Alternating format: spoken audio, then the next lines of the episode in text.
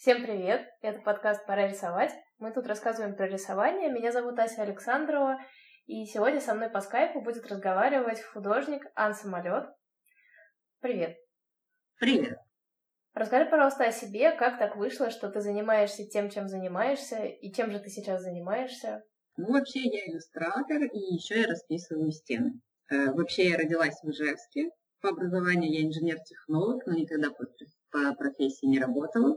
А что делает инженер-технолог? Инженер-технолог, но у меня конкретно специальность технология промышленной и художественной обработки материалов. Это витражи, ковка металлов и обработка дерева. По сути, я должна была работать на каком-нибудь заводе и делать, допустим, корпусную мебель. Ага. Вот, потом я переехала в Москву, там я жила три года, часто ездила в Питер. Сейчас я живу в Беларуси. Полгода я жила в Минске, а сейчас конкретно в Гродно. Как так вышло, что ты занимаешься росписью стен? Мне кажется, не самая тривиальная вещь, которой занимаются люди, которые рисуют. Ты знаешь, мне кажется, сейчас уже достаточно много людей попробовало порисовать на стенах, так как материалов становится очень много, и хочется все это попробовать. Вот. Но стены я начала расписывать в Москве. Собственно, инициатор этой идеи была Света Левина, сейчас ее фамилия. Мы вместе расписывали три года, ой, два года мы вместе работали. У нас была мастерская по расписи стен Манов. Она существует до сих пор. Я сейчас не работаю, собственно говоря. Вот, ну, это было очень интересно, потому что на самом деле мы обе не рисовали до этого на стенах и рисовали только в блокнотах, на бумаге, на холстах. Вот, и в таком большом масштабе нам бы хотелось попробовать, потому что появились прекрасные маркеры молотов, которыми можно было рисовать точно так же, как на бумаге. То есть всякие завитки, узоры, которые в масштабах блокнота можно было рисовать только обыкновенными фломастерами. То есть, по сути, материал подсказал, чем заниматься? Первичен был материал, а потом уже применение этого материала? Нет, скорее блокнотные наши рисунки можно стало воплощать на стенах, и мы искали материал, которым можно воплощать их на стенах. И так как нашелся материал, как бы хотелось попробовать, вот, мы расписали первую стену в детском саду, буквально просто за материалы. Это получилось очень красиво, и нам очень понравилось, как это получается. Вот. Еще спустя полгода мы наконец-то нашли платный заказ уже за нормальные деньги. И так постепенно-постепенно мы раскрутились. Сейчас в квартирном вопросе, если знаете прекрасную передачу на НТВ. Я думаю, для многих будет удивительно, что она все еще существует. А, она все еще существует, люди правда удивляются. Вот. И после квартирного вопроса совсем стало хорошо жить, потому что про нас очень многие узнали, правда, до сих пор заказывают эти цветы, которые были в квартирном вопросе.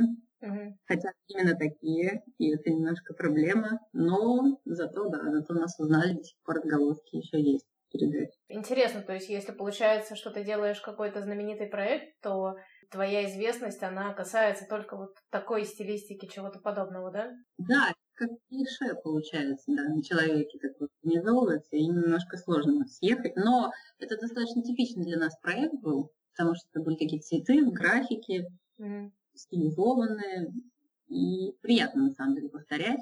Вот. Авторами идеи еще были Паша и Оля из мастерской Луклаб. Они занимаются интерьерами. То есть наша совместная идея была ну и на самом деле в рамках этих цветов можно уходить, и то есть стиль наш очень хорошо отражается. То есть когда Паша и Оля нас пригласили в эту передачу, они уже знали, как мы рисуем, и они ну, подстроились под нас. То есть это не было такого, что мы переступались через себя только чтобы участвовать в передаче. Ну, это круто. Да. Но сейчас ты работаешь сама по себе, да? Продолжаешь расписывать стены, но одна или у тебя сформировалась тоже какая-нибудь команда помощников или партнеров? Да, сейчас я продолжаю работать одна. Мне периодически помогает мой муж, который тоже рисует. Вот. На самом деле он режиссер, но он очень любит рисовать, и для него это как хобби. Порисовать там на стену. Вот. Ну, очень хорошо получается, поэтому он часто выручает на больших проектах меня, когда объем большой. А мужчина на стройке это вообще очень полезно, потому что все тяжелые лесенки и все прочее, это проблема. Не всегда можно попросить строителей, которые там есть на месте. Mm-hmm. Вот. Поэтому иногда мы работаем вместе, да тебя же заказы в разных городах. Как у тебя получается это делать? Просто, ну, это достаточно нетипичная, на мой взгляд, ситуация для рисующего человека, потому что когда ты художник-фрилансер, как правило, у тебя заказы со всего мира, но ты сидишь за своим столом, ну или за любым столом и делаешь эти заказы. А тут, получается, тебе надо непосредственно приехать к заказчикам, а когда это интерьер, его же надо еще заранее увидеть перед тем, как ты делаешь эскиз. Как вообще это происходит? Да, все правильно. Проблемы свои есть, э, но получается как? То есть из того, что я жила уже в нескольких городах, там в этих городах меня знают. Чаще всего везде, хотя бы в одном городе, где была, есть одна стена, которую я расписывала. Она обязательно подписана мной. И таким образом меня снова находят. Э, приглашают в этот город. Э, выход простой. Ты очень максимально подробно общаешься с заказчиком до того, как приехать. Просишь его фотографии интерьера. Mm-hmm. Проблемы, конечно, бывают, если стена там в темном помещении или там какое-то странное освещение, чтобы понять, какой там исходник стены и что туда вообще будет хорошо смотреться. Ты обсуждаешь заранее идею с заказчиком, заранее я рисую эскиз, утверждаю. У тебя есть какой-то бриф для того, чтобы они прислали, например, размеры, что-нибудь такое, материал, в котором покрыта стена? Да, да, у меня есть примерно стандартное письмо, все равно оно всегда меняется, потому что иногда заказчик меня уже знает, иногда не знает, иногда он разбирается, допустим, если очень удобно работать э, с дизайнерами интерьера, потому что они все-таки быстрее разбираются, они понимают, что им нужно, mm-hmm. они тебя хотят, с ними общаться проще. Вот. А если этот человек далек вообще от рисования, конечно, бывает сложновато, и переписки бывают очень большие, занимают очень много времени. Но лучше именно переписываться, а не общаться по телефону или по скайпу, потому что тогда информация записана. И легко потом восстановить весь разговор. То есть, если какие-то неточности в процессе договора происходят, заказчик начинает говорить, нет, я хотел что-то другое, ты скидываешь ему его же слова. И говоришь, нет, мы с вами договорились. То есть такой своеобразный договор. Мне кажется, это хорошо для любой удаленной работы. Ну да. Получается, на текущий момент ты уже сколько лет этим занимаешься, росписью стен? Три года. Три года. Да, в 2013 году открыли мастерскую. Угу. Как-то видоизменилось это? Как-то ты делаешь это по-другому? Может быть, как-то иначе работаешь? Как-то выбрала для себя какие-то определенные проект... проекты, над которыми ты никогда не будешь работать, и которые ты, наоборот, выбираешь? Угу. Нет, безусловно, что в процессе работы все видоизменяется, потому что у тебя опыт появляется все больше и больше. То есть ты знаешь уже, что стоит делать, что не стоит делать, что тебе нравится, что тебе не нравится. Практически сразу понимаешь, какой заказчик, твой или не твой. То есть даже можно же по первым двум сообщениям заказчика или там, по телефонному звонку понять, будете вы с ним работать или нет. Потому что, ну не знаю, это уже как чутье, интуиция, на какие-то определенные фразы реагируешь. Раньше, если поначалу я готова была брать любой заказ, то есть там предлагали, отправляли картинку, которая примерно нужна, я соглашалась. То есть неважно, там нравится мне, не нравится, потому что хотелось денег, хотелось попробовать все что угодно, лишь бы порисовать на стене. То сейчас я чаще всего позиционирую себя так, что вот я рисую вот так, в таком стиле, такие вещи, если вам надо, то заказывайте роспись. Если вам надо что-то другое, то это не ко мне. Потому что, ну, понятно, что выше головы своей не прыгнешь, там, не знаю, я не берусь ни, за какую живопись, потому что я вообще ни разу не живописец, для меня сложно даже просто растяжку на стене сделать красиво, понимаешь, которая будет идеально переходить цвет в цвет. Раз я это не могу, я просто перестала себя мучить и пытаться типа, эволюционировать как-то в эту сторону и все. А у тебя не было каких-нибудь таких творческих мук, типа, может быть, мне нужно научиться делать и это, и это, и это, чтобы иметь возможность реализовывать эти проекты? Безусловно, творческие муки есть всегда. Мне кажется, это вообще нормальная ситуация для человека творческого. Мне все время кажется, что я недостаточно хороша, что я не умею, что меня не оценят. Ну, это еще может быть низкая самооценка. Вот, конечно. Но просто иногда пробуешь. Был у меня заказ, никогда не забуду. Мне надо было сделать простейший рисунок, там схема, какие-то и имитирующие соцсети, не знаю, что-то в этом духе. И все это должно было быть на растяжке такой, из темно-синего в светлого. Но в итоге сама я это сделать не смогла. Я попросила одних ребят, они были не проверены, они пришли, сделали ужасно. Uh-huh. Тех, кто посоветовал, я попросила, ну, показала результат, сказала, ребят, так не пойдет. Пришли другие, попытались переделать, это получилось ужасно. В общем, или идти учиться заранее и мочь это сделать самому классно, и прямо хотеть это делать, либо не делать это и делать то, что нравится, и все. Я быстрее сделаю несколько стен в своем стиле и заработаю нормальные деньги, чем буду мучиться и пытаться там как-то, не знаю, хватить все. А не надоедает в одном стиле работать? Нет. Вот в том-то дело, что если ты нашел свой стиль, который тебе нравится, вот типа все. Тебе говорят, что у тебя есть свой стиль, это прекрасно. Ну, то есть, не знаю, мне очень комфортно, мне пытались, да, спрашивать, что, может быть, стоит там и то, и другое попробовать, что там людям вокруг надоест, не знаю. Для меня очень хороший пример Андрей Бергер. По-моему, он из Новосибирска, ну, не буду брать. Сейчас они переехали в Москву, ПГ, первое граффити-агентство. Он рисует прекрасные полосочки. И он рисует всегда прекрасные полосочки. И понимаешь, он с этими полосочками очень далеко ушел. Понятно, что кроме этого он прекрасный живописец, и я видела его работы крутые, но его визитная карточка вот эти полосочки. Uh-huh. И их уже все узнают, как бы он много очень крутых проектов поучаствовал. Открыл это свое граффити-агентство вдвоем с напарником тот. Вот. Ну, то есть, мне кажется, наоборот, главное стиль свой найти и быть уверенным в нем. Мне не надоедает. Мне нравится то, что я делаю. Мне кажется, даже в рамках этого какого-то стиля из полосочек, каких-то абстрактных, не знаю, узоров и каких-то мимимишной посуды и прочего можно развиваться дальше. Угу. Тут назрел, соответственно, вопрос, видишь ли ты, куда развиваться? Есть ли какая-то цель, какой-то идеал, к которому ты бы хотела стремиться в своей работе, или это все по ходу меняется? Как у тебя это происходит? Мне кажется, я очень типичный такой художник в плане того, что у меня я ни разу не менеджер, и я очень плохо разрабатываю какие-то стратегии, куда развиваться, как развиваться, что я дальше хочу, прям, знаешь, четко видеть цель. В творческом плане, да, я для меня всегда опора это какие-то художники, которые впереди меня. Ну, то есть, я не знаю, листаю Инстаграм или Пинтерест и вижу там клевых чуваков и думаю, во, куда это круто. И я постоянно смотрю тонны картинок, и я вижу, что в моем же стиле можно нарисовать точно так же, и это будет круто. Угу.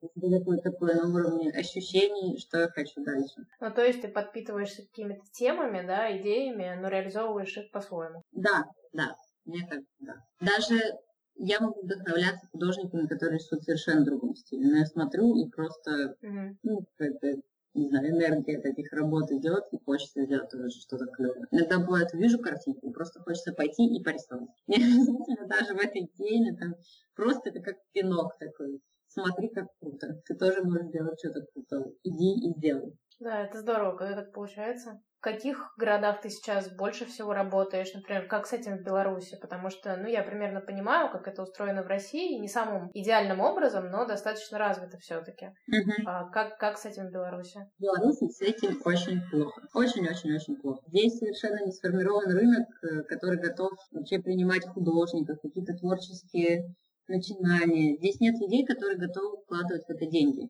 То есть, если, допустим, в той же Москве там есть прослойка людей, у которых есть деньги, которые готовы тратить просто на, ну, не первой необходимости, понимаешь, вещи. То есть, я понимаю, что без расписи системы, без расписанной стены прожить можно легко. И, но в Москве уже появились такие люди, которым так хорошо живется, что они вот не могут прожить без стены, которая будет красивой у них и расписана. Вот в Беларуси таких людей нет. Это в большей степени, наверное, касается каких-то частных лиц, да, то есть, которые хотят роспись у себя дома, но, я так понимаю, ты же работаешь в том числе там с магазином магазинами, с кафе. Там интерьер все-таки он, ну, во главе угла часто бывает. От хорошего интерьера в твое кафе будет ходить намного меньше людей. Да, я понимаю, о чем ты. Нет, здесь вообще, в принципе, в целом настолько страна. Mm. Я вот когда не жила здесь, в Беларуси, мне казалось, что ну, да, ну, это то же самое. Ну, то есть я не видела большой разницы с Россией и прочее. Но пожив здесь уже год, я понимаю, что это вообще совершенно разные вещи. То есть в Беларуси совершенно другой менталитет. Ну, может быть, если говорить про Москву и Петербург, это да, а так-то, наверное, в остальной России тоже похоже. Ты знаешь, нет. Я делала прекрасный заказ у себя дома в Ижевске, и это был хорошо оплачиваемый заказ. Mm. Это периодически происходит, то есть, ну, роспись стен нужна. Просто в Ижевске уже тоже есть достаточное количество художников, которые могут заполнить этот рынок. Mm-hmm. То есть, ну, нет, я не соглашусь, это как-то в целом тенденция страны, понимаешь, она в целом другая.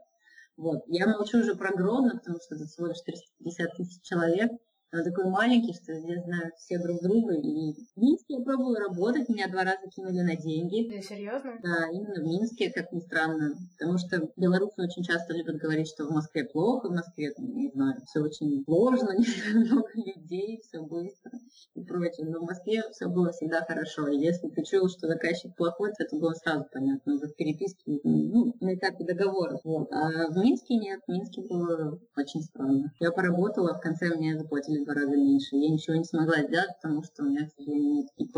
А в Беларуси я вообще никто. Я здесь живу просто так, поэтому ничего не смогла сделать. Mm-hmm. Поэтому я как-то не особо сложилась в Беларуси, вот. но я планирую поехать дальше в Варшаву хочу расписать стену в Варшаве, есть возможность там жить, я достаточно там бываю. Вот, несмотря на то, что в Польше рынок как раз таки художников еще круче, потому что там есть очень много достойных ребят. Польша вообще как-то я замечала, что у них больше в традиции, в принципе, изображение нарисованное не фотография именно, а картинка, потому что даже на книжных обложках, на афишах они часто используют иллюстрации, а не фотографии. Как-то это там бросилось в глаза. Да, там даже, знаешь, какая фишка есть? Там сейчас делают э, гигантскую рекламу на стенах, mm-hmm. именно граффити. То есть там это будет реклама какого-нибудь телефона, но это будет не растяжка, это будет граффити. Круто. И этого много. И оно меняется часто. То есть выкуплены определенные стены, и там периодически меняются эти граффити, это круто. Угу. Ну и, соответственно, работа соответствующая для художников есть. Да, да, и я так понимаю, что у них, скорее всего, в, там, не знаю, в команде какого-нибудь рекламного агентства есть свои штатные художники, и они просто периодически приходят и перекрашивают свою стену. Угу.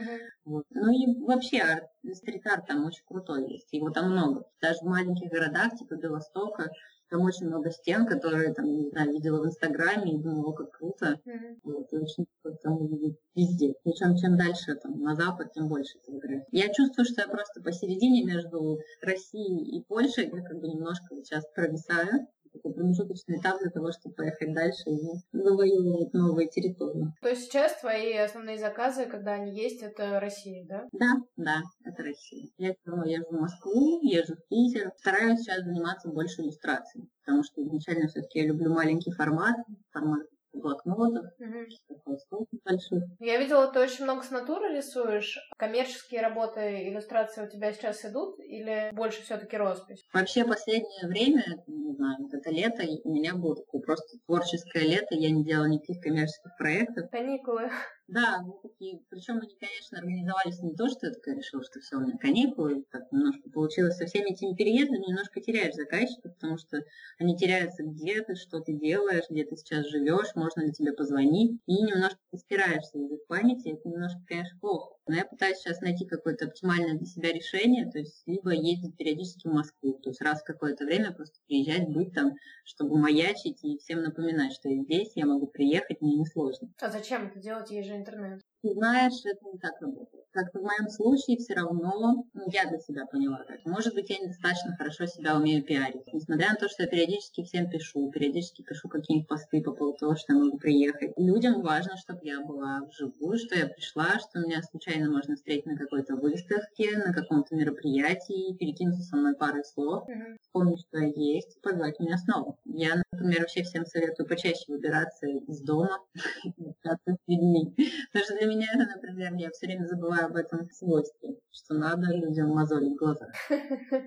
Слушай, для меня вообще всегда удивительно, что каждый раз становится удивительно, что общение с людьми — это, на самом деле, очень продуктивная штука. Один раз ты куда-нибудь сходишь и там с кем-нибудь познакомишься, пообщаешься, что-то обсудишь, и у тебя полностью перевернется вообще представление там о каком-нибудь проекте или чем-то еще. Да. Но когда ты сидишь дома, как-то не думаешь об этом, думаешь, как бы еще посидеть дома.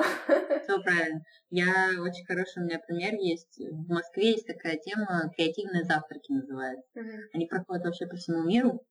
Я не знаю, если они в Питере или нет, но в Москве они точно. Ну, у нас много разных завтраков для всяких разных профессионалов. Там... Знаешь, это типа как это, общемировая тема. То есть у них есть сайт специальный. Mm-hmm. То есть это какая-то, видимо, первоисточник. Mm-hmm. Я сходила буквально один раз, потому что это очень рано утром. То есть уже в 8.30 он уже начинается.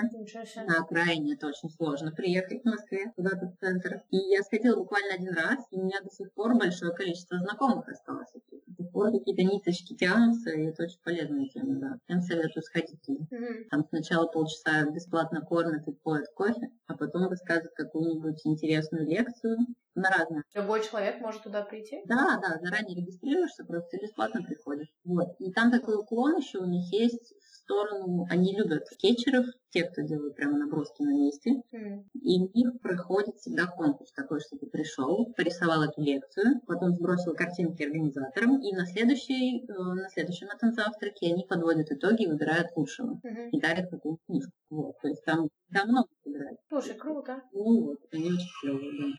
Что-то не слышала про такое почему-то. Ну, то есть именно, именно про это, про разного формата что-то подобное слышала, а про это нет. Ну так и все-таки иллюстрация коммерческая, некоммерческая. Мы про это говорили. Так, иллюстрация, конечно. Ты говорила, что у тебя лето получилось каникулы. Да. И где-то получилось каникулы, но я все равно делала некоммерческие эти свои наброски в блокнотах, потому что мне просто нравится это делать, и я не могу не рисовать, то есть мне надо всегда что-то рисовать. Но пока я никакое применение этим наброскам не нашла, то есть продать их кому-то. Э, мне нравится именно с натуры рисовать. То есть мне надо видеть натуру, сидеть в этом месте и рисовать ее прямо здесь. Еще желательно прямо там же на месте раскрасить. Тогда эти наброски мне нравятся. У меня накопилась стопка блокнотов, они периодически кому-то нравятся. Сейчас э, предложили мне сделать открытки для Гродно, mm-hmm. для города, в котором я живу, на основе этих скетчей, которые я летом сделала.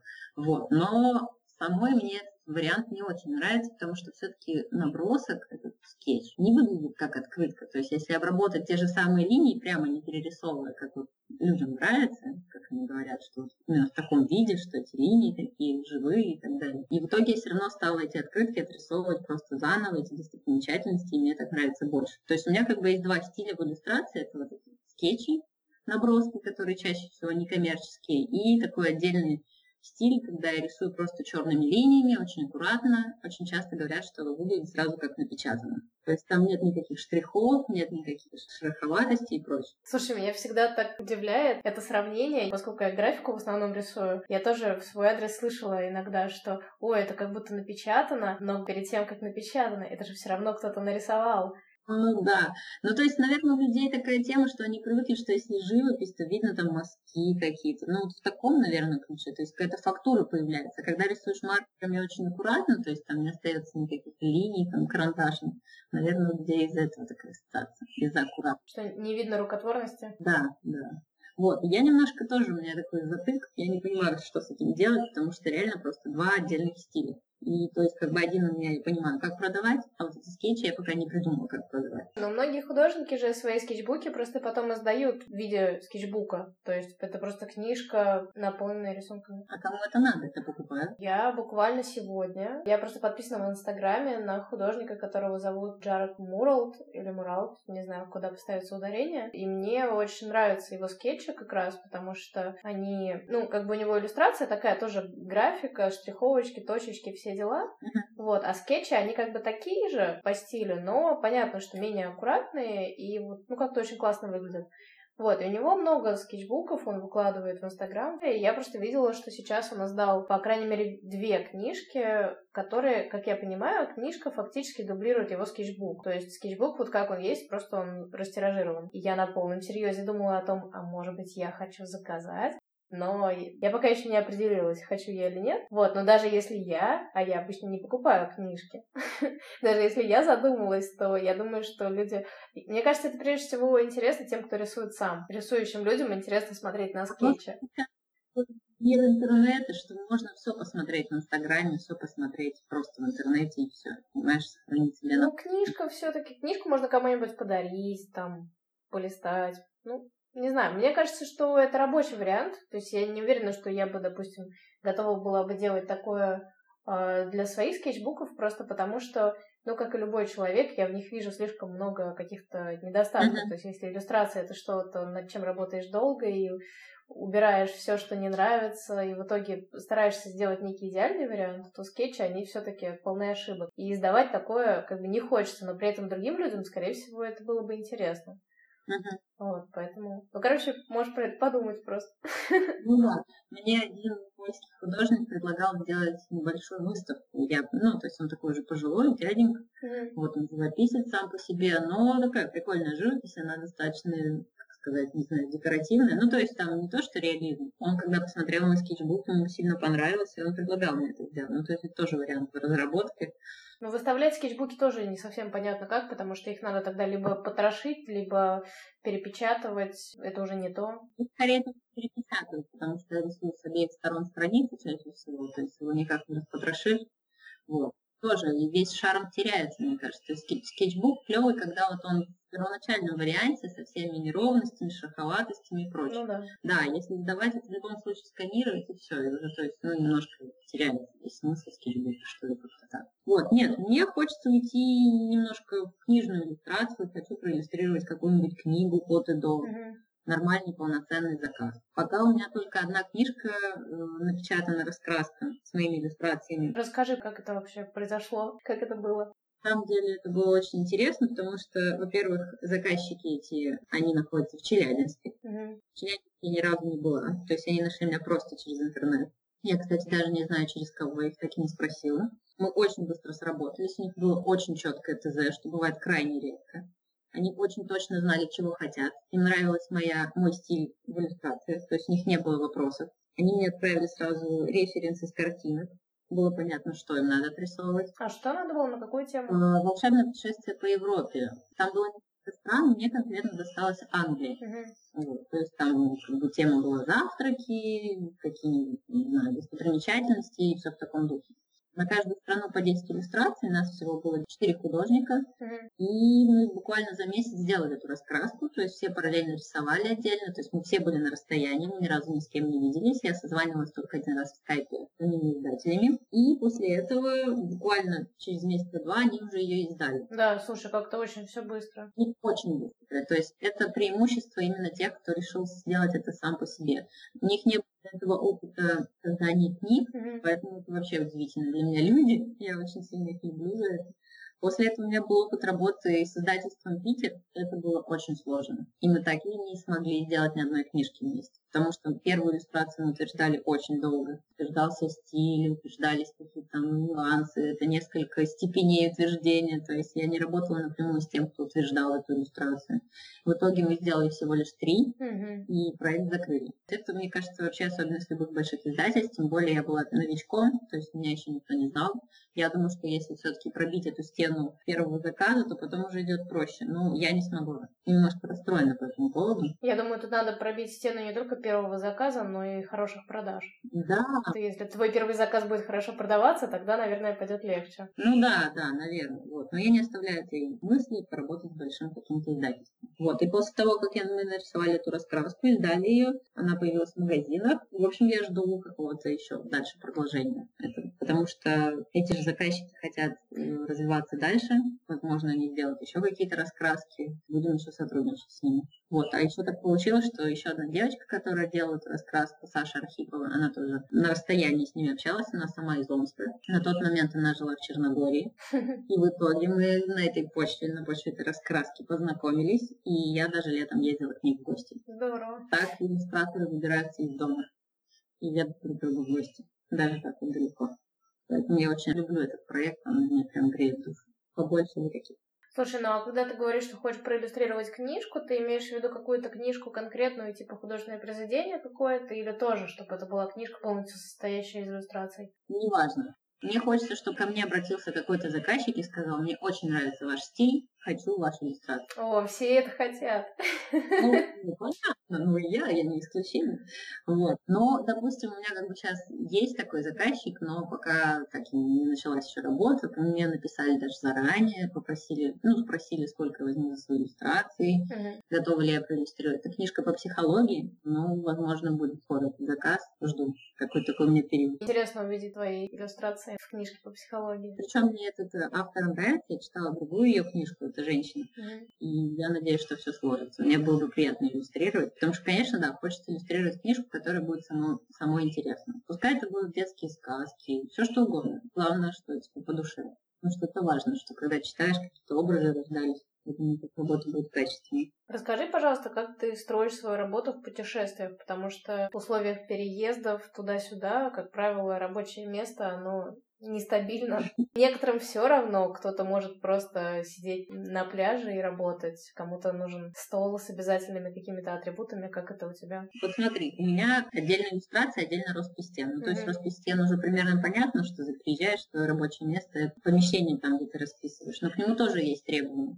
Часто попадаешь в ремонт, когда там что-нибудь пилят, какую-нибудь плитку, лакируют пол и все в таком духе. Это лучше оговаривать заранее с заказчиком и говорить, что ну, определенные условия нужны, иначе просто работать невозможно. Чаще всего приезжаешь на несколько дней конкретно под этот заказ, и у тебя просто нет времени ждать, пока они залакируют этот пол и допилят плитку. Тебе надо приехать и сразу работать. Ой, мне кажется, со светом там все время проблемы должны быть, да? Со светом чаще всего, кстати, проблем не бывает, потому что у строителей всегда есть строительный ламп. А, прожектор. Да, и то есть всегда можно у них ее взять. Да, иногда бывает, что она одна, и немножко как бы накладки происходят. Но чаще всего я работаю во второй половине дня, а строители приходят в первой половине дня. Ну, то есть с ними можно договориться, с этим как бы понятно. А вот когда я делаю какие-то иллюстрации, то я из тех, кому нужен стол, лампа, тишина, покой и не трогайте меня. И это, конечно, проблема, потому что ну, не всегда можно создать себе такие условия, поэтому чаще всего, ну, допустим, сейчас я переехала, я переехала со всей своей мебелью, то есть у меня есть два стола, моя лампа, э, мой ноутбук, мой планшет и все под рукой. Mm-hmm. Я не из тех, кто может сесть и порисовать там в кафе где-то. Еще эскизы я могу сделать карандашные, но потом вот уже отрисовывать там линерами, сканировать, обрабатывать это на компе. Мне, конечно, нужен все-таки стол мой дома. А ты всегда на бумаге рисуешь, да? В фотошопе не рисуешь? Ну, чаще всего, да. Чаще всего я рисую сначала на бумаге, потом сканирую, что-то уже подправляю mm-hmm. в фотошопе.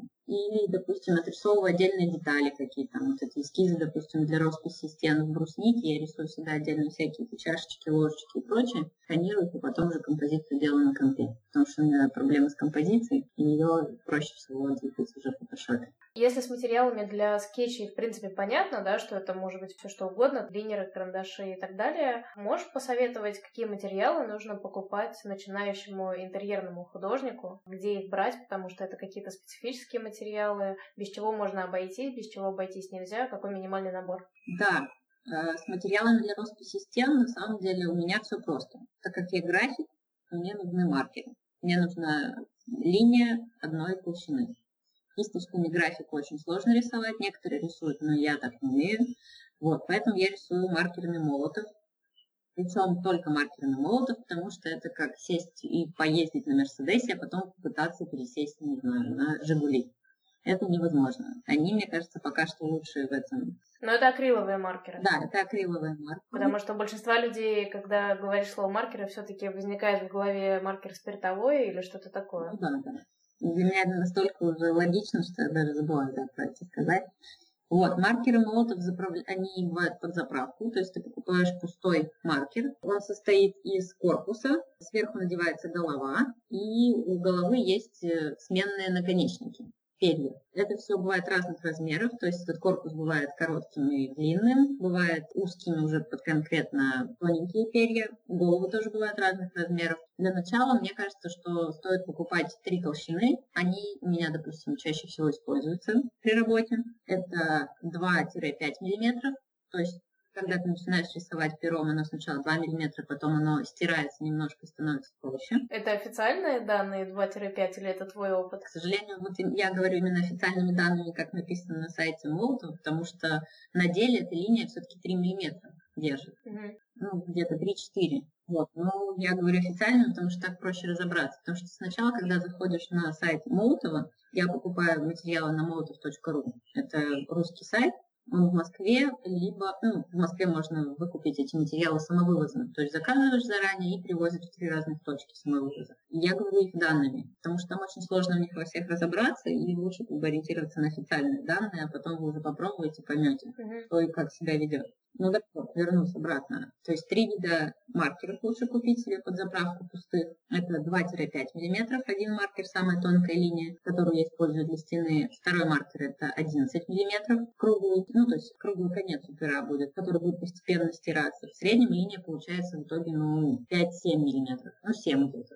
Так. И 15 миллиметров, это в сечении прямоугольник будет у пера, то есть это такая равномерная широкая линия. В итоге она получается где-то сантиметр на стене. Uh-huh. И заправку к этим маркерам лучше покупать сразу большой бутылочку по 180 миллилитров. Сейчас она стоит около 1400 рублей за одну штуку. Ужас. Да, нас сначала пугает, страшно. То есть, ну, да, с падением рубля она еще выросла. То есть, когда я начинала ее покупать, она была около 900 рублей но этой бутылочки реально хватает очень надолго.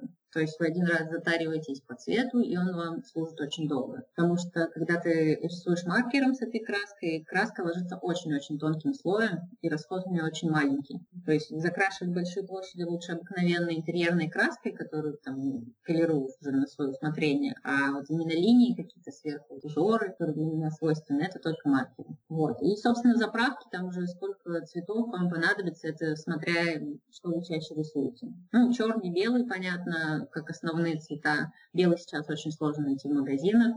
Поэтому я чаще всего покупаю серый цвет, он тоже очень красиво смотрится на белой стене. И дальше там большая палитра, 34 цвета, очень красивые цвета в исходнике, то есть часто хочется использовать их прямо из бутылочки. Между собой они все перемешиваются, смешиваются, то есть как угодно. Получается, что для каждого цвета в идеале нужно три маркера? Нет, я бы купила просто три маркера. Uh-huh. Их можно мыть, то есть вы порисовали одним цветом, слили краску обратно, промыли маркер, промыли перо и можете рисовать новым цветом. Так будет экономичней, то есть э, перья эти сменные есть. Маркер пластмассовый сам по себе, он легко отмывается. Перья промываются тоже в воде. Как только порисовали и помыли в воде, то есть все нормально, краска уходит. Понятно, что если вы порисовали черным цветом, то этим же пером белым цветом уже не получится. То есть лучше тогда просто запас перьев, да, наверное, под количество цветов? Да, да. Просто иметь запас перьев, и как бы этого достаточно особенно для начала. Понятно, когда вы рисуете большой заказ, и у вас несколько там цветных линий, но рука у вас одна, то есть вы рисуете все равно одним цветом. Но чтобы было быстрее, можно, да, купить несколько, несколько маркеров, чтобы сразу заправить их разными цветами и рисовать параллельно. Но для начала, я думаю, стоит попробовать купить только три просто маркера под заправку. Лучше побольше перьев и не заморачиваться. Там уже дальше понятно станет, какая вам линия больше нравится, какой вам удобнее рисовать. Я вот примерно посчитала, исходя из цен этого сайта, сколько будет стоить набор маркеров трех толщин mm-hmm. плюс по два запасных пера. Это будет 1600 рублей. Ну, то есть, да, это не дешевое удовольствие, но эти корпуса от маркеров с ними ничего не становится. То есть я вот уже рисую три года, и некоторые еще с самого начала до сих пор живы, и все с ними в порядке. Там главное, что может произойти, это пружинка потеряться. Да, то есть когда будете мыть э, маркер, надо аккуратно следить, чтобы никакие комплектующие не потерялись, а так все в порядке. Пружинка иногда немножко ржавеет, но это тоже ничего страшного, она никак не влияет на краску. Сейчас они, по-моему, стали делать уже лучше пружинки, используют какой-то другой металл, так что я думаю, что будет еще все лучше. А как ты переносишь эскиз на стену? Ты используешь проектор, где это возможно, или как то размечаешь эскиз на квадратике? Каким способом ты пользуешься? Я, во-первых, с самого начала делаю эскиз так, чтобы можно было все двигать. То есть э, чаще всего на стене, когда переносишь эскиз, я переношу просто на глаз глаз мелом. Я не замечаю никакие квадратики. Я не знаю, почему я никак не могу добраться до проектора. Мне кажется, у меня просто нет таких масштабных работ, которые просто невозможно сделать без проектора, потому что я все-таки рисую в интерьере. Иногда нет возможности использовать проектор, потому что нет расстояния от стены, чтобы отставить проектор, чтобы картинка была нужного размера на стене. Да, я рисую просто мелом, просто на глаз переношу и все. Это сложно, но зато можно все детали двигать на стене. То есть переношу мелом, спрашиваю заказчика, все ли в порядке, рисуем в таком виде, и можно что-то убрать, что-то добавить. Вот этот набор, маркеры и заправка молотов, это прям минимум. С ними уже можно сделать нормальный заказ. Первый там заказ вообще легко можно сделать. То есть для меня вообще не актуально, допустим, акриловая краска в тюбиках, которая продается. Некоторые, те, кто рисует живопись, для них она очень нужна, для меня она вообще не нужна как бы для тех, кто делает графику, это очень оптимальный набор. Ты говорила про обычную интерьерную краску, которую колируют для закрашивания больших плоскостей. Ты имеешь в виду колировку, которая происходит в магазине в строительном, или ты это делаешь как-то самостоятельно с какими-то колерами? Я могу иногда интерьерную краску э, колеровать прямо краской молотов. То есть э, краска молотов в этих бутылочках, она жидкая, абсолютно жидкая, практически как вода. Ее очень легко можно налить просто обыкновенную интерьерную краску, и она хорошо с ней перемешивается. То есть фактически тебе нужна просто белая, а дальше ты уже с ней делаешь все, что надо? Да. Можно покупать колеры в магазине любой там. Я вот часто сейчас использую снежка, это польская краска. Но у нас она тоже в России есть, много где. Колеры там достаточно интересные, цвета есть, но немножко непредсказуемые. То есть Молотов колирует более предсказуемо. То есть вот какой цвет в бутылочке перемешиваешь с белым, этот цвет становится просто светлее. Но вдобавок, наверное, лучше сочетается, если ты те же цвета используешь. Да, да, безусловно. И причем Молотов очень хорошо пигментированная краска, то есть очень яркий цвет дает. Очень такой чистый, понятный, без всяких там примеси и прочее. И он очень хорошо себя ведет с интерьерной краской, то есть не бывает такого, что он там расслаивается или там, ну, и кулистость хорошая получается, все в порядке. А вот если колеровать просто колерами, которые для краски, то надо смотреть, чтобы она сочеталась с этой краской. Иногда укрывистость ухудшается, то есть там колера слишком много налил в краску, белую, и все. Жидкий получается, что приходится перекрывать по три раза. Это все надо экспериментировать заранее, и на заказе лучше не экспериментировать, потому что иногда получается форс-мажор. Когда ты намешал цвет, он не перекрывает, и приходится перекрывать три раза, и это очень сильно затягивает заказ. Насколько я знаю, если не пользоваться вот этим сайтом Молотов.ру, краски Молотов можно купить в разных магазинах для граффити, а ты их встречала когда-нибудь просто в художественных магазинах? Да, в художественных магазинах просто есть. Точно знаю, что есть передвижники, но опять-таки это в Москве. То есть в художественных магазинах, допустим, в том же Ижевске, мне кажется, я пару раз встречала, но там будет очень ограниченное количество цветов. Там, наверное, тоненькие для того, чтобы в блокнот рисовать в маленьком формате. Да, там иногда есть маленькие заправки по 30 мл, иногда есть тоненькие маркеры, которые хорошо ими рисовать на бумаге, линия миллиметр. Но большая заправка тоже встречается, но, конечно, не так часто. То есть все-таки, наверное, проще один раз заказать себе в Москве, там есть доставка, и чтобы тебе привезли те цвета, которые нужны. Вот. Безусловно, в Питере, в Москве их можно найти магазины. С белой все равно проблема. Если вы где-нибудь видите белый молотов, хватайте его и никому не отдавайте. Да, это точно. Потому что я уже и бежевую заменяла белую, и как только я не возвращала. Вот. Но чисто белый очень нужен. А есть ли что-то в твоей работе, именно в материалах, от чего ты отказалась? Что ты, например, что-то использовала раньше, а теперь перестала? Или, например, видишь, что кто-то чем-то пользуется и считаешь, что это глупости? О, интересный вопрос. Так получилось, что мы когда стали работать со Светой, она уже до меня попробовала несколько видов, несколько видов маркеров. Mm, то есть уже была опытная? Да, то есть опыт у Светы был все равно какой-то минимальный, поэтому как-то мы так остановились на этих маркерах. И честно, они меня никогда не подводили, и так мне радостно ими рисовать, что я как-то очень все время на них, и все. Супер гармония с маркерами молотом. Ну, типа того, да. Мне все время хочется их рекламировать. Я понимаю, что мне не платят за рекламу, но они реально клевые. Вот. Но, не, мы с ними сотрудничали немного поначалу, что можно было попросить у них бесплатно краску на какой-то проект, там, не знаю, детский сад расписать, еще что-то такое благотворительное. Они помогают художникам, снабжают краской. Ну, не знаю, единственное, там, кисточки, заморачивайтесь сразу, там, покупайте хорошие. То есть, даже если большую какую-то площадь надо закрыть, купите лучше одну хорошую какую-нибудь, не знаю, колонок хотя бы, но широкую. Большую плоскость, колонок. Большая плоскость — это строительная кисть? В том дело, что строительные кисти отвратительные. То есть я еще не находила идеальную строительную кисть, которая бы не, ну, не вываливались бы этот ворс, не вываливался, там ширина у нее была нормальная. Они всегда ужасные какие-то. Ну, то есть, может быть, я плохо заморачивалась, но в строительных магазинах обычно отвратительные кисти. Mm-hmm. То есть, как бы края им все равно аккуратно не нарисуешь, потом все равно подкрашиваешь. И это иногда утомительно. Мне проще взять сразу максимально широкую кисточку, которая есть там художественная, и ей закрашивать. Плоскость получается более, ну, как аккуратно краска ложится не получается вот каких-то неровностей там и прочее. Из-за того, что я в интерьере работаю, это очень видно. То есть, если это какое-то маленькое помещение, типа комнаты, человек очень часто, заказчик будет ходить рядом с этой стеной близко.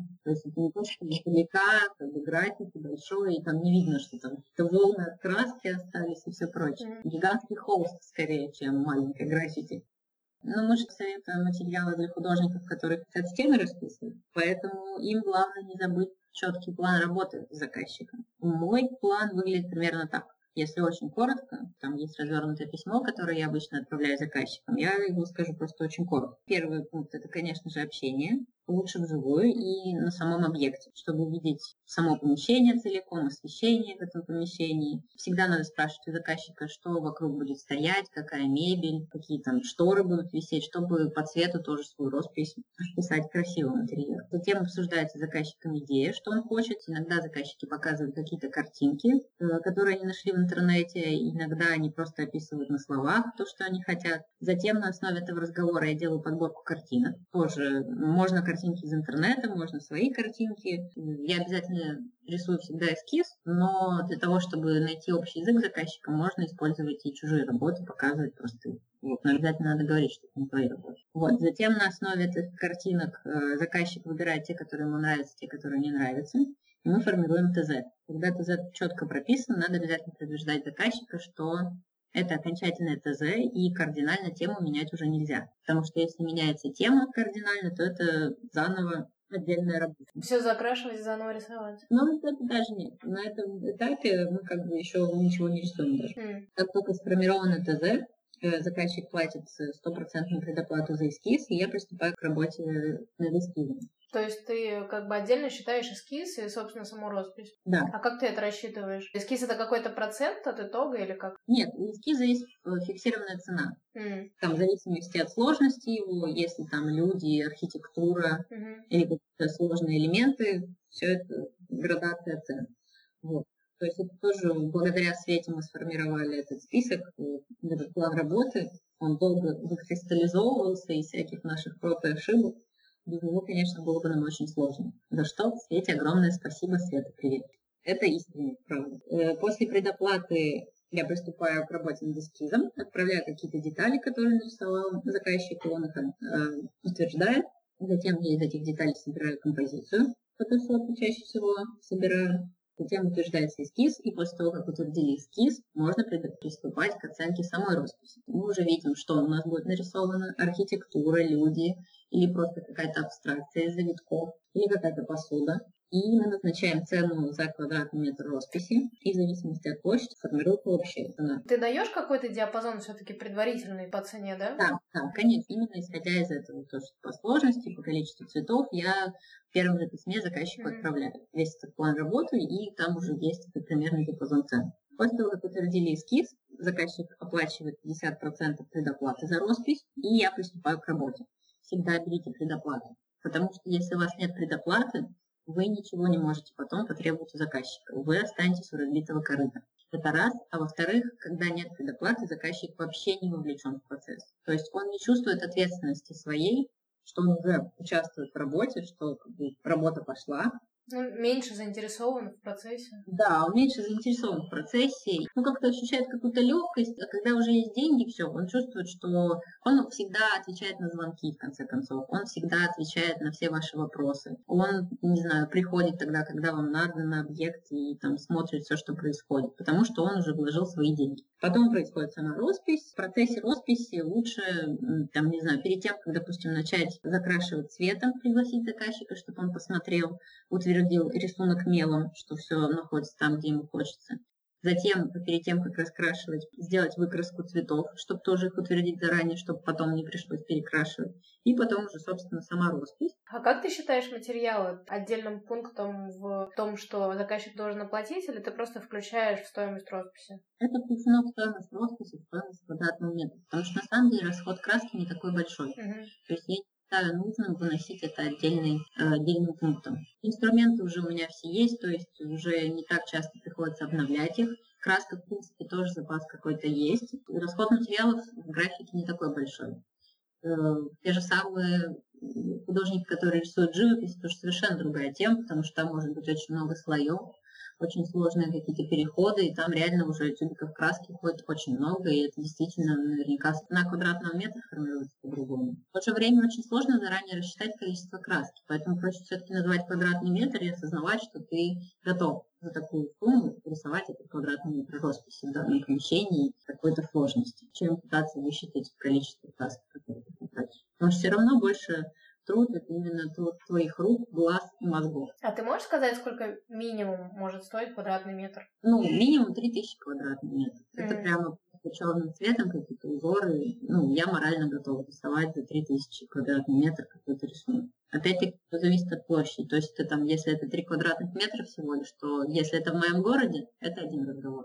Да, я смогу прийти и за один день расписать эти 3 квадратных метра просто узорами. Мгм. Ну, то есть это будет нормальная стоимость росписи, там, 9 тысяч. Если это в другом городе, то я уже потрачу время равно на дорогу, билеты, деньги и так далее. Буду искать жилье.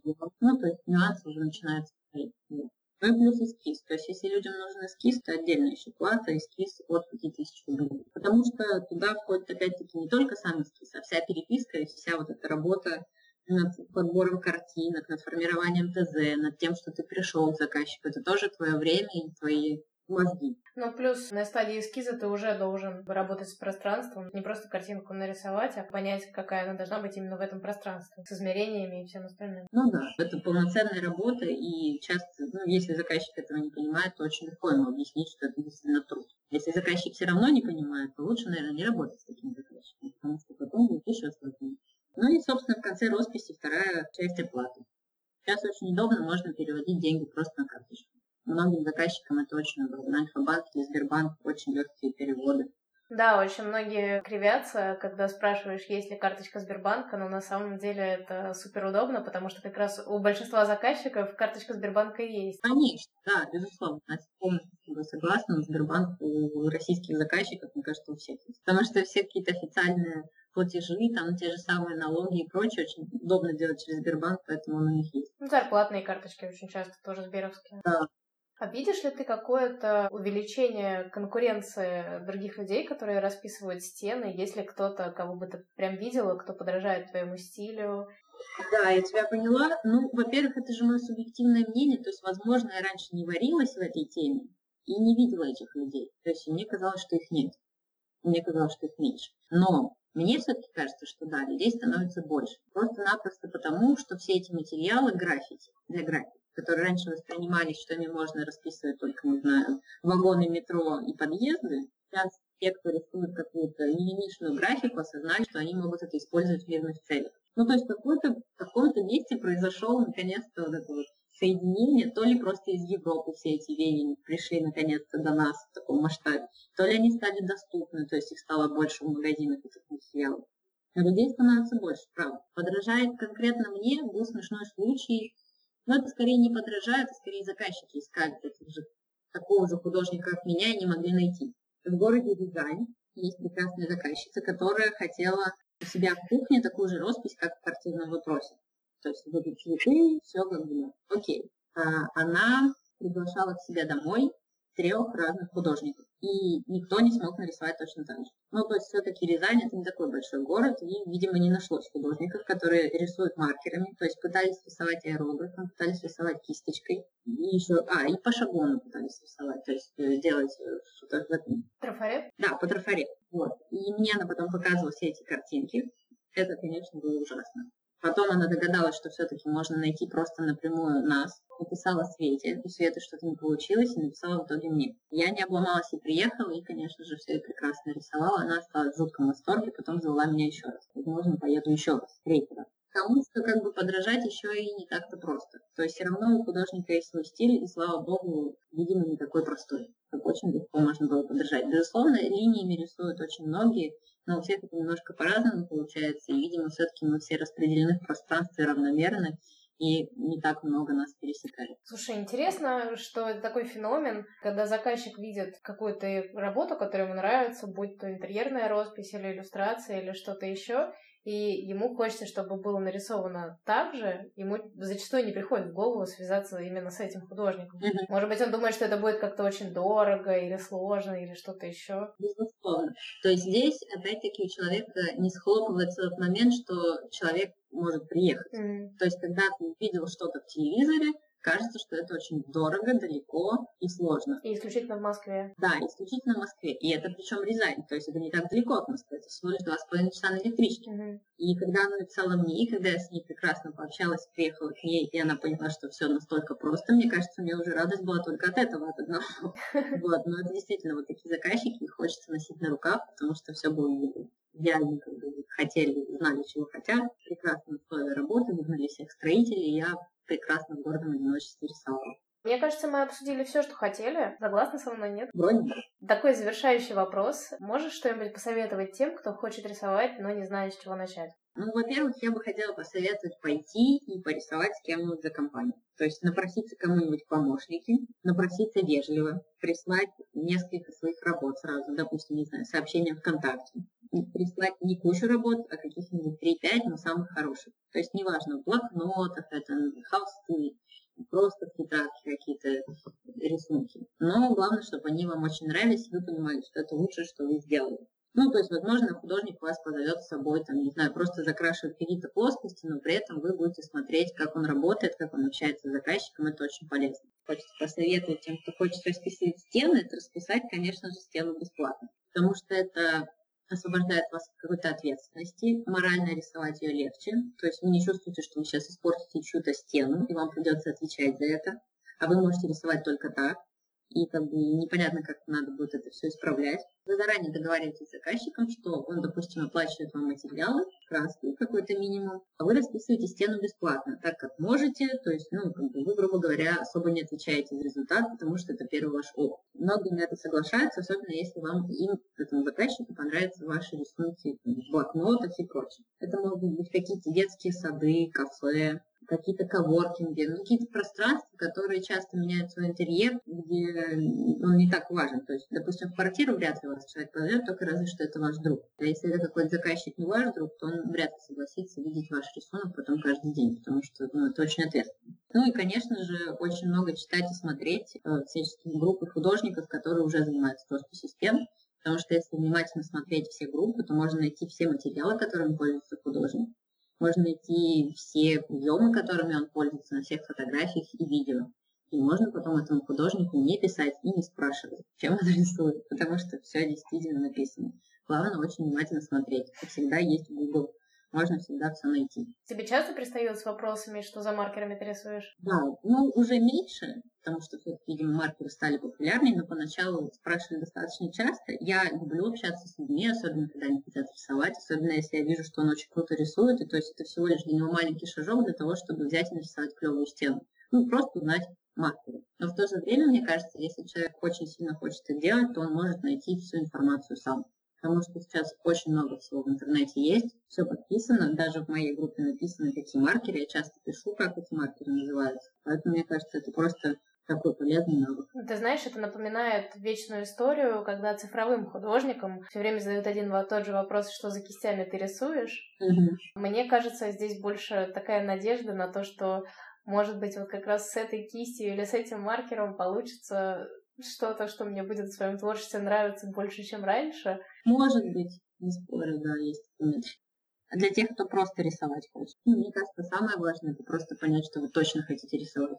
Вот прям вам надо сильно рисовать. Вот если вы не можете не рисовать, тогда рисуйте. А если вы сомневаетесь, ваша это профессия или нет, то лучше, наверное, не рисовать, потому что это такая голодная профессия. И прежде чем стать очень клевым иллюстратором, которого разрывают на куски, должно пройти очень много времени и опыта. И это такое большое испытание. Я поначалу не раз сомневалась, буду я рисовать или не рисовать, а может быть вообще пойти и выучиться на экономиста, потому что это более денежная профессия. Мне кажется, просто все зависит, как всегда, от того, что если вы хороший мастер, то все у вас будет хорошо. Но чтобы стать хорошим мастером, нужно долго-долго тренироваться. Я думаю, что на этой очень оптимистичной ноте мы можем закончить. Да, спасибо большое. Спасибо большое, Аня. Было очень интересно. Я думаю, что для многих роспись стен стала чем-то менее загадочным, не менее легким, но, по крайней мере, понятно, чего делать, если ты хочешь этим заниматься. Это был подкаст «Пора рисовать». Если вы хотите получать уведомления про новые выпуски, тут где-то будет ссылка, где можно оставить свою электронную почту, а также за новыми выпусками можно следить на канале на Ютубе. Там они в виде видео с картинками – либо в аудиозаписях ВКонтакте в нашей группе «Пора рисовать». Все, всем пока. Пока-пока.